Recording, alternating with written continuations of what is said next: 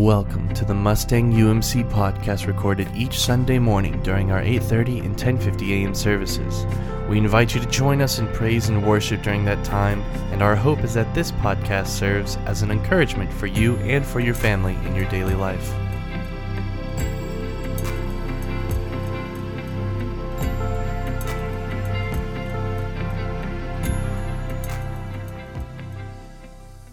We now come to the time in which we hear and we receive and we hold on to, to God's word in our scripture. Our scripture for this morning is Luke chapter 7, verses 36 through 50. Let's give our attention to the reading of God's holy word.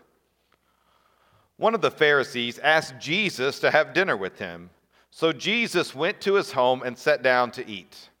When a certain immoral woman from that city heard he was eating there, she brought a beautiful alabaster jar filled with expensive perfume. Then she knelt behind him at his feet, weeping. Her tears fell on his feet, and she wiped them off with her hair. Then she kept kissing his feet and putting perfume on them. When the Pharisee who had invited him saw this, he said to himself, If this man were a prophet, he would know what kind of woman is touching him She's a sinner. Then Jesus answered his thoughts.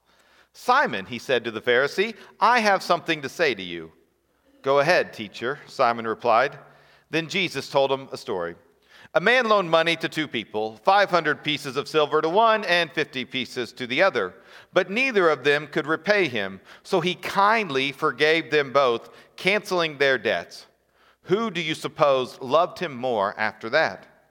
Simon answered, I suppose the one for whom he canceled the larger debt. That's right, Jesus said. Then he turned to the woman and said to Simon, Look at this woman kneeling here. When I entered your home, you didn't offer me water to wash the dust from my feet, but she has washed them with her tears and wiped them with her hair. You didn't greet me with a kiss, but from the time I first came in, she has not stopped kissing my feet. You neglected the courtesy of olive oil to anoint my head, but she anointed my feet with rare perfume. I tell you, her sins, and they are many, have been forgiven. So she has shown much love. But a person who is forgiven little shows only little love. Then Jesus said to the woman, you, Your sins are forgiven. The men at the table said among themselves, Who is this man? That goes around forgiving sins. And Jesus said to the woman, Your faith has saved you. Go in peace. This is the word of God for the people of God. Thanks be to God. Amen. You all may be seated. Let us pray. So, Lord, as we hear your word and as we gather to receive your grace, Lord, would you soften our hearts? Would you speak to us? Would you open us up to your truth and your grace and your forgiveness today. It's in Jesus' name we pray. Amen. So today I'm, I'm, I'm, talking about the, the serious subject of forgiveness, of grace, of, of what does that look like and mean. And I know when I talk about forgiveness as a pastor, often there is something that very personal that instantly enters our heart and our mind. And, and so I thought I would start a little bit differently today. I have a few forgiveness jokes for you all, if you all are okay with that, um, just to sort of soften the room up a little bit, all right? So one time there was a pastor, and he was talking about grace and forgiveness, about how we are called to love everybody, our neighbors, and even our enemies. The congregation was full of the Holy Spirit, and the pastor asked them, Will you go out into the world and love your enemies? Every hand in the congregation except one went up. It obviously wasn't a Methodist church, all right? There was one lady sitting on the front row, an older woman, and he asked the woman, Why can't you love your enemies? The little old lady said, Pastor, I can honestly say I have no enemies. The pastor said, That's incredible. May I ask how old you are? She said, I'm 96 years old. 96 and no enemies? That's incredible. Would you mind coming up here to the front to share how you achieved this? Little old lady ter- comes up to the front, turns around to the congregation, and says, I outlived all those snakes. One day in Sunday school, the teacher asked little Mary, Mary, what do we have to do before we ask the Lord for forgiveness? Mary said confidently, Sin? One person reflects on things they, they've learned when uh, says, When I was little, I used to pray to God that I would get a bicycle. Then, as I grew older, I learned in Sunday school that's not how prayer works at all. So I stole a bike and then asked for forgiveness. there was this guy named David who had a parrot. Now, this wasn't any parrot, it was a parrot with a bad attitude and a worse mouth. It would say words we're not supposed to say in church and was rude all the time. David did what he could do to, to change the behavior and the words that the parrot was using. He would talk nicely to the parrots, he would play soft, soothing music, but nothing worked. And so he would yell at the bird, but that didn't seem to help either. One time he even shook the bird, but the bird just got madder and said even more things. So finally, in a moment of desperation, David took the bird and threw the parrot into the freezer. At the beginning, the, the parrot was squawking and making all sorts of, of noise and hollering, and then suddenly everything was quiet. David was worried that he had hurt the bird or even killed the bird, and so he quickly opened the freezer door. And the parrot came out and sat on his arm and looked at him and said, I'm sorry that I've offended you with the words I've said and with my attitude. I ask for your forgiveness. I will do better in the future. David was astounded at the bird's sudden change in attitude and was about to ask what had happened when the parrot asked, May I ask what happened to the chicken?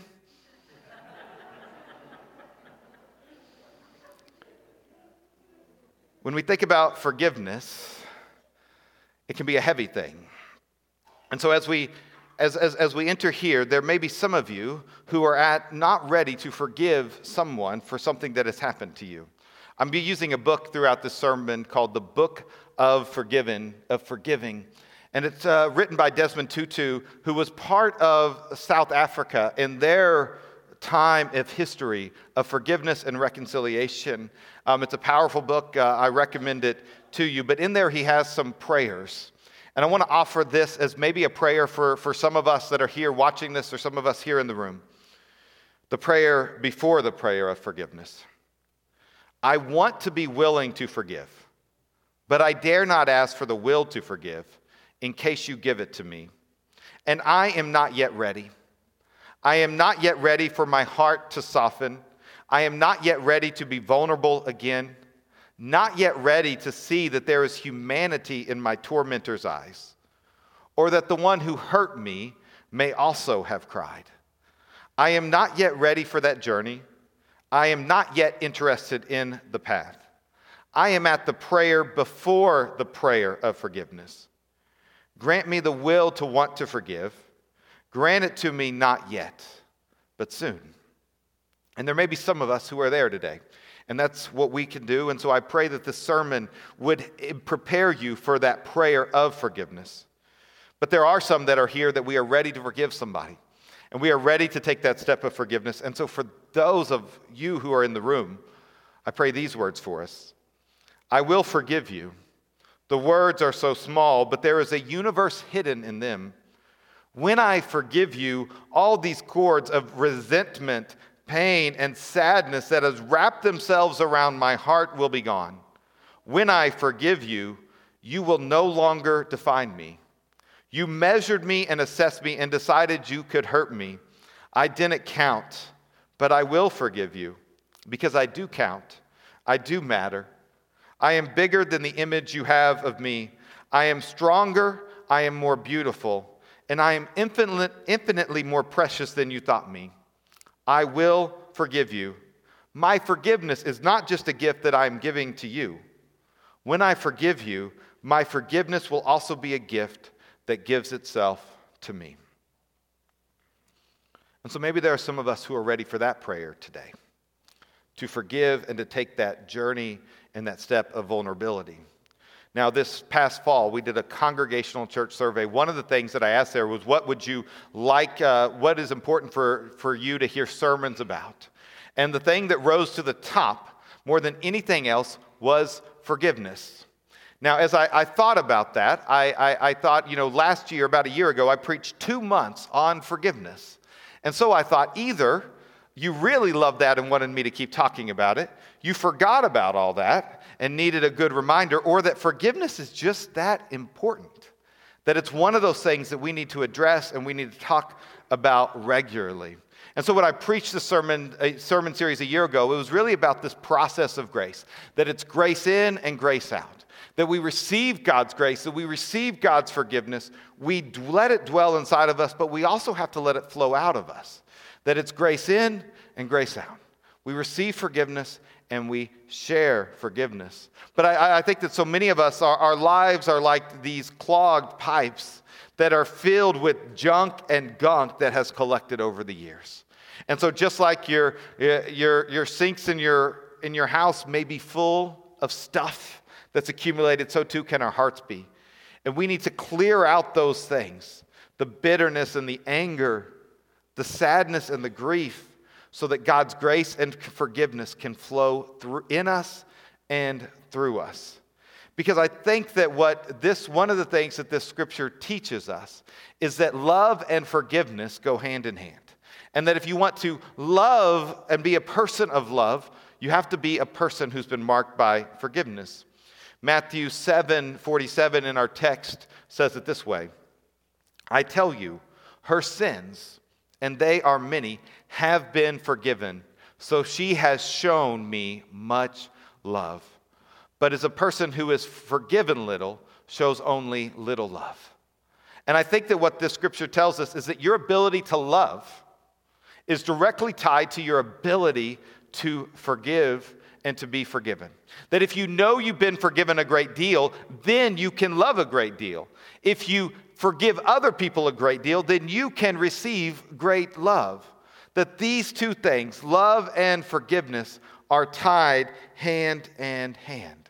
In fact, when we pray the Lord's Prayer, part of what we pray is forgive us our sins as we forgive those who sin against us. And so we receive and we give. Forgiveness and love are tied together. Now, today's sermon is going to be a, a, little bit different than what I typically do. I'm calling it a choose your own adventure sermon. Um, because forgiveness truly is that. It is an adventure and it is a journey. And so, for some of you, um, this sermon is really going to be about somebody that you need to forgive. It's going to be about another person. And so, I want you to think about it very specifically what is a person and what is an action that you need to forgive. But for others of you, the person that you need to forgive is actually yourself and that that is the person and the actions, the things you've done. You may be a forgiving person to everybody else but yourself. And so I want you to think about it in the context of forgiving yourself. The steps and the process is actually pretty similar. Now, there was one time I was talking with, uh, you know, we all have people that, that we can listen to truth from, and we take some offense, but we actually trust them when they give us uh, that, those words.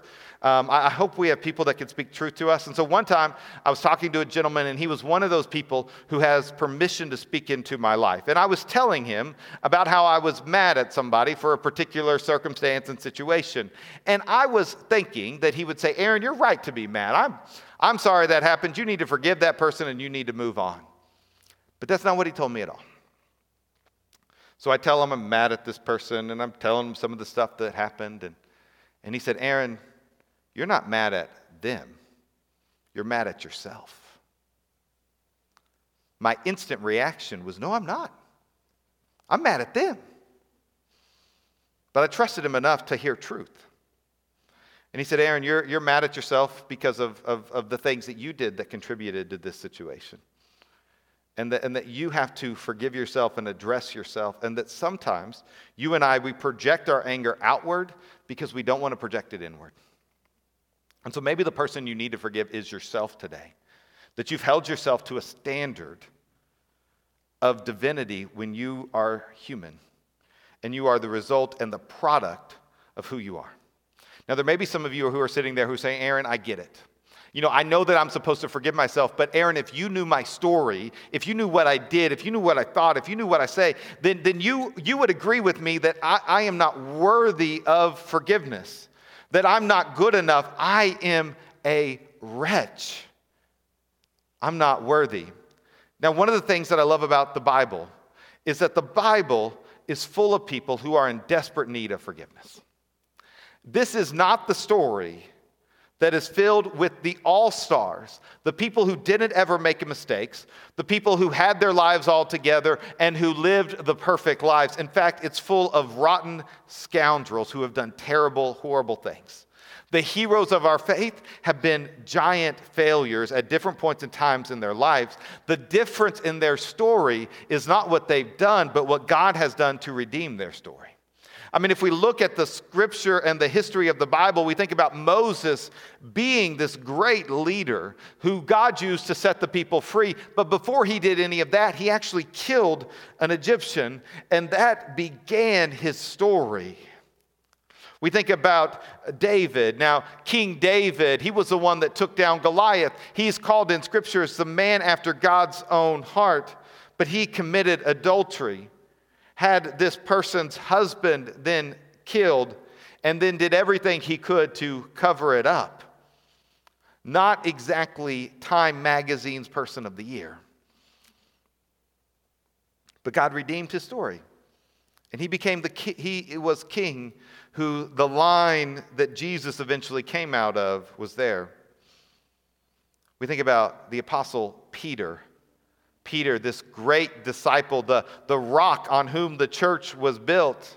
But in the time in which Jesus needed a friend more than any other time, when people asked him as Jesus was being arrested, Aren't you one of this man's disciples? Peter said, No, no, no, I don't know the man. And when all he had to do was stand up and say, I needed, I know him, he denied him and betrayed him. But yet Jesus met him and said, Do you love me? Do you love me? Do you love me? And restored and forgave him. Most of the New Testament is written by a gentleman by the name of Paul. Now, we meet him in the book of Acts as Saul, and he is a persecutor of Christians. In fact, when there is the first Christian martyr, a gentleman by the name of Stephen, it makes sure in our scriptures to point out that Paul, that Saul was there basically approving everything that happened. He had conspiracy to commit murder at the very least, and he would go out actively persecuting Christians. But God met him. Jesus appeared to him and transformed his heart. And what we see is that Paul called himself the chief of sinners. And he thought that if God could redeem him who actively attacked God and God's people, that God could forgive and redeem anyone. And this woman that we find in our story, verse 37, it calls her a certain immoral woman. In chapter 39 and verse 39, it says, What kind of woman is touching him? She's a sinner. And even Jesus himself says, I tell you, her sins, and they are many, have been forgiven. I don't know about you, but this isn't exactly how I would like to be described in the Word. But I think it goes to show us that no matter what you've done, no matter what you've said, no matter what somebody has done, no matter what somebody has done, they are not beyond forgiveness. You, they are not beyond grace and forgiveness. In fact, it is God's will to forgive. This is what he wants to do. The Lord is gracious and merciful, abounding in steadfast love. That's from the Old Testament. Sometimes we don't think that the Old Testament God is forgiving, but that's what it says about who God is, is that he is a forgiving God. It is who he is, it is what he does. And so no matter what you've done, no matter what anybody has done, they are not beyond the grace and the forgiveness of God. What should separate us from the love of God? Nothing. His will is to forgive. He will forgive. He does forgive. And what we believe is that if God can forgive us, then God can empower you to forgive, to become people of forgiveness, that we are marked by our ability to forgive. And in fact, in order to heal our wounds, we have to forgive our wounds. In order to heal it, you have to forgive it. And part of that journey is to feel it.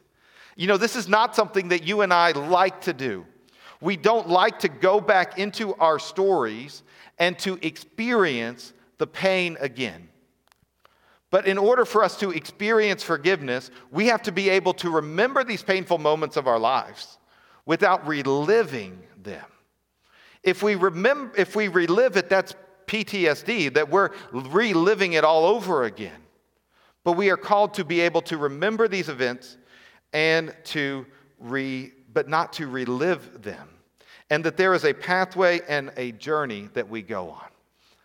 And so we have choices of what to do. Now, as, as, I, as I stand here and I, I think about, okay, I want to forgive, but it's hard. And it's hard for me, it's hard for us, it's hard for us as we go through this journey because you, we have been deeply wounded. People have hurt us, we have hurt ourselves.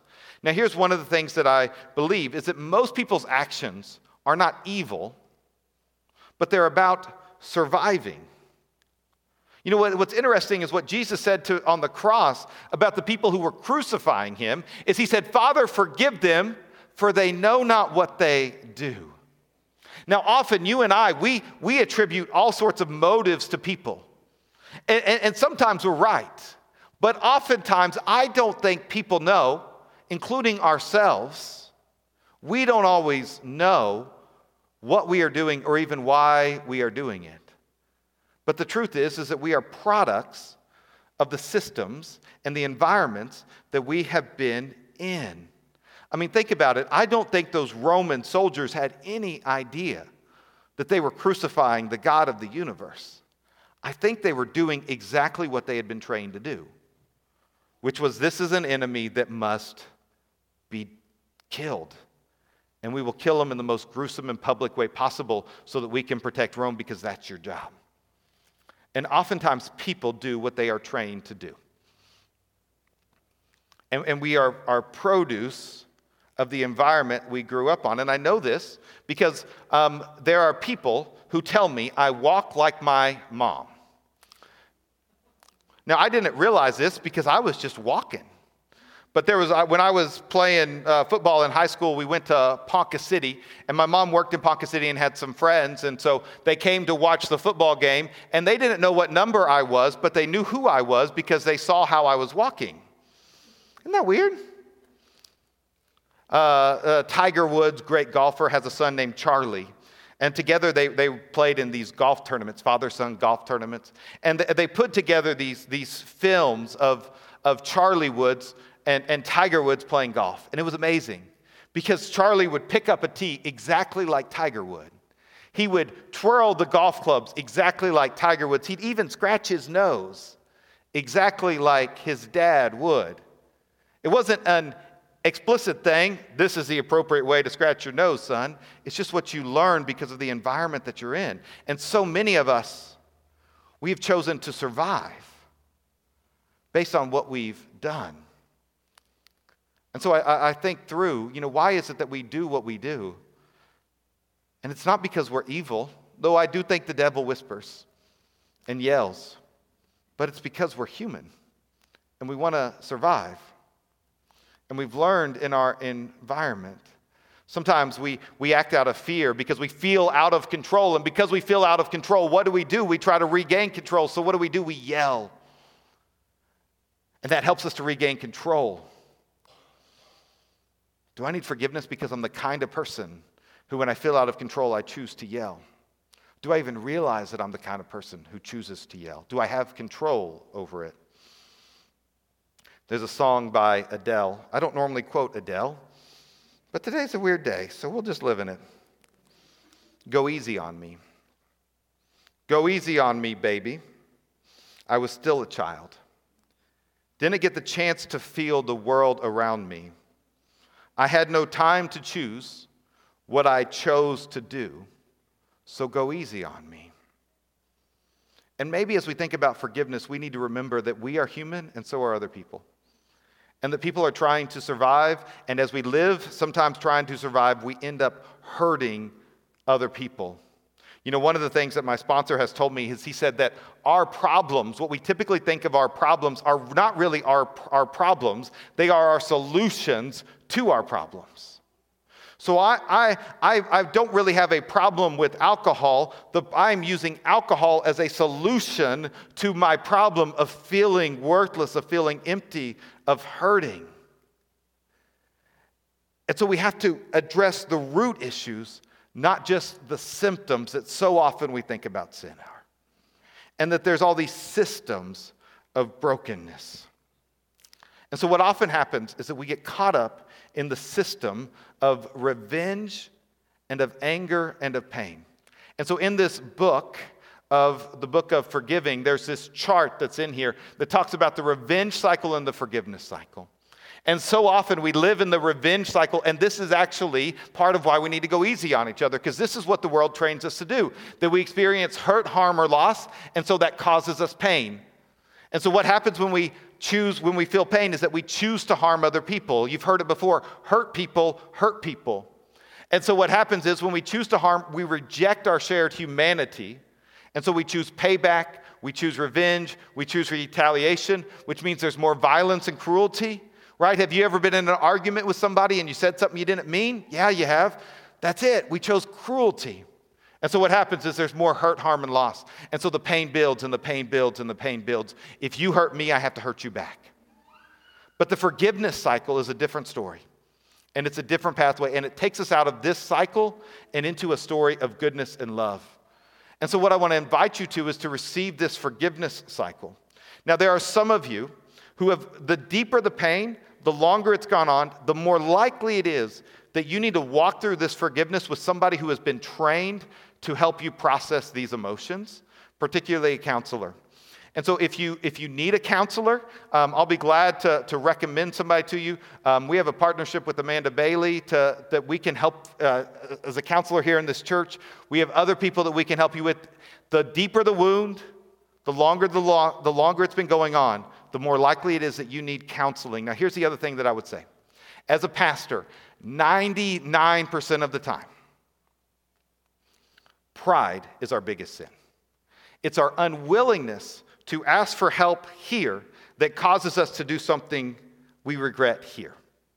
And if we would have asked for help here, it would have prevented us from doing this. But we are stubborn people and we think, I can fix it. I can make it well. I'm supposed to be strong enough. I'm not supposed to feel this way. We're unwilling to ask for help here. And so we get in trouble here. And so there are some of us who are living out of the brokenness because we haven't asked for help, but it's not too late. And maybe today is the day in which we ask for help from God, from our community, from a professional. So, what is the forgiveness cycle? The first thing that we have to do is we have to tell the story. This does not sound fun, does it? But, but in order for us to receive healing, we have to go back into the story and we have to tell what it is that happened to us and why we experience that pain. Again, whether that be something that somebody did to us and we want to kind of stay to the facts, this is what happened, this is what happened, or if it's what we've done and how we've hurt ourselves and how we hurt people that we loved and, and the effects that that have, we need to tell the story. We are people who like to avoid pain. We are people who don't want to go back and relive these moments, but we have to go back and remember them so God can redeem them. Is that we have to let our messes become our message, but that only happens if we tell the story. When I was in elementary school, one of the events that happened in my life that marked me was that there was a tragedy in the church community that we were at. And so there was a, a family that was involved in a car wreck, and three of the, the family's four kids were killed by a drunk driver. One of them was, was my age, and it was the, one of the first funerals I ever remember. Um, their father um, also passed away, and so I won't forget the four coffins that were up there. The mom's name was a lady named Brenda. Her son Shane survived. She also she was she had been she was remarried at the time. I don't know what you do when you lose three of your four kids. I don't know how you um, recover from that. Um, random, her uh, she was a big Dallas Cowboy fan and Nebraska Cornhusker fan.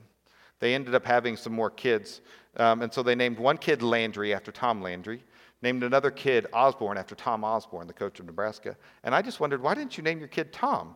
But um, it was Landry Osborne, so that's how that worked. So um, Brenda would go around to churches and go around to community organizations as a part of MADD, Mothers Against Drunk Driving. And she'd tell the story again and again about what happened to her, about what happened to their family, because somebody made a decision to drink too much and get on the road. And as she told the story, each time it got a little bit easier. It never disappeared. She would still cry, she would still feel emotional. But how did she heal? She shared. So often we hold inside, and that pain and that bitterness and that anger stays right there. And the truth is, the more you try to avoid it, the more it plays itself out in your life. And you may not realize how bitter you are. You may not realize how angry you are, but the people around you feel it and they know it. And so she would tell the story, and she was not a bitter or angry person. She allowed her mess to become her message. Now, part of telling the story is the next step of the cycle is naming the hurt. Again, we live in a world that says, just suck it up, buttercup, get better. Pull yourself by your own bootstrap. It's, you're not supposed to feel this way. That's not the gospel, that's the world that doesn't like pain and sorrow and suffering. It doesn't like to grieve. And, and one of the things that I see from a big picture standpoint is, is part of the effect of COVID that's happened to us is that we missed out on a lot of stuff. We lost a lot and we've refused to grieve it because we've been so ready to get to what's next that we haven't grieved what we've lost collectively or individually. And I was talking to another pastor friend, and I was saying, I wish we could just grieve what all we've lost our gatherings, our celebrations, all these things, so that we could acknowledge that we miss it and that it hurts. But we're not going to do that because we're going to move on. But maybe you and I can do that to name and grieve and to name the hurt that we've experienced, not just with COVID, but with life. Now, as I was, as I was studying for this, I came across this quote about emotions. And it says, Emotions are messages from our bodies letting us know our needs and desires. If we can name these emotions and let ourselves move through them, we can have control over the pain instead of letting the emotions control our behaviors. Let me say that again. If we can name these emotions, I'm sad because I miss this loved one. I'm angry because they didn't take care of themselves. I am mad at myself because I let this happen. If we can name these emotions and let ourselves move through them, not around them, move through them, we can have control over the pain instead of letting the emotions control our behaviors. And then I love this person's definitions of emotions. Emotions are temporary, valid, and real, and not necessarily factual. One of the things uh, my counselor told me at the very beginning when I started meeting with him is he said, Aaron, I want you to count the number of times you think I'm not supposed to feel this way. And it's okay to feel what you feel. Again, they're temporary, they're valid, and they're real, and they're not always factual. But we need to name our emotions of what we're feeling and try to address it. Most of the time, when I meet with people in my office and we're talking about something, I eventually ask the question, What are you afraid of? And I think so many of us are afraid of what we're going to lose, and we're, and we're not always open to our own emotions. And we need to name the hurt. What did we lose? What did we experience? What do we feel? Now, the third step is to grant forgiveness. There is great power in saying it, or writing it, or expressing it. Saying, I choose to forgive you. And, and this is idea of a decisional forgiveness where we choose to make a decision to stop the, the cycle that we saw earlier and instead choose a new cycle of forgiveness. And so we need to say the words or write the words. I forgive X. And maybe I forgive myself, and maybe I forgive this person. We need to say it. Sometimes it's safe to say to that person, other times that's not safe to say. But we have to make the decision to forgive. And then once we make that first decision, we have to realize we have to make that decision again and again, that we have to experience emotional forgiveness. I wish it was just as easy as saying, Oh, I forgive you, and then my heart does. But our hearts are slow learners. And so sometimes we have to make that decision again and again. And so we, we, we see something, we hear something, we feel something, and those emotions rise up, and we have to choose it all over again to grant forgiveness. I forgive you. And Jesus has given us authority in his name to forgive sins. So, in the name of Jesus Christ, I forgive myself. In the name of Jesus Christ, I forgive this person. And God will grant us the grace to forgive because that's who He is and that's what He does. Now, the fourth step is to renew or to release the relationship. Again, there are times in which we choose reconciliation and we can move forward together. There are other times in which we release the relationship. It's not healthy, it's not safe, it's not right. And so we need to go our separate ways. Now, um, we can choose to forgive even if that person isn't around. There are sometimes there are people who are dead who we need to forgive. There are sometimes people who will never acknowledge what they've done to hurt us. They will never admit that they're wrong, but we can still choose to forgive them and we can set our hearts free instead of living in brokenness and bitterness. And we can release the relationship and to take this journey. And that's really what it is. It's an adventure, it's a journey because it's not easy to do. And we want to avoid it because we want to avoid pain. And we want to avoid it because we don't want to be hurt in the same way again. We want to avoid it because it means we have to ask for help from God and often from another person. Because most of this you cannot do alone. You need to find somebody that you can talk to and say, I am working on forgiving myself. I'm working on forgiving this other person and to walk through this road. And if somebody comes to you with that stuff, you and I are going to be tempted to try to solve it for them, fix it for them. Don't do that. Just let them be. Tell me how you feel. What are you afraid of? What does that make you think about? What is God asking you to do? What is God prompting you to do? It's okay to feel that way. I'd be angry too. And just let us walk this road step by step, day by day.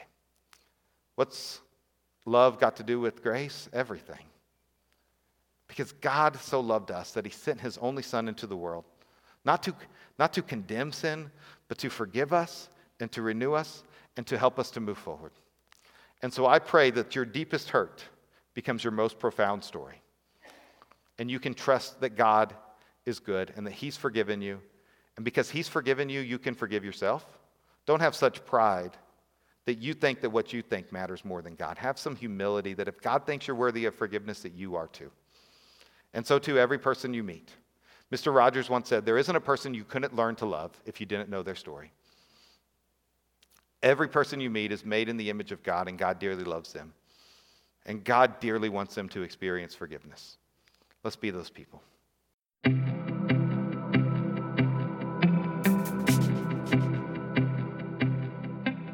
Thank you for listening to the Mustang UMC podcast. Once again, our services are at 8:30 and 10:50 a.m. every Sunday morning and we would love to see you there. For more information about the Mustang United Methodist Church, please visit us at mustangumc.org or email us at office at mustangumc.org. That is office at mustangumc.org. We hope you enjoyed.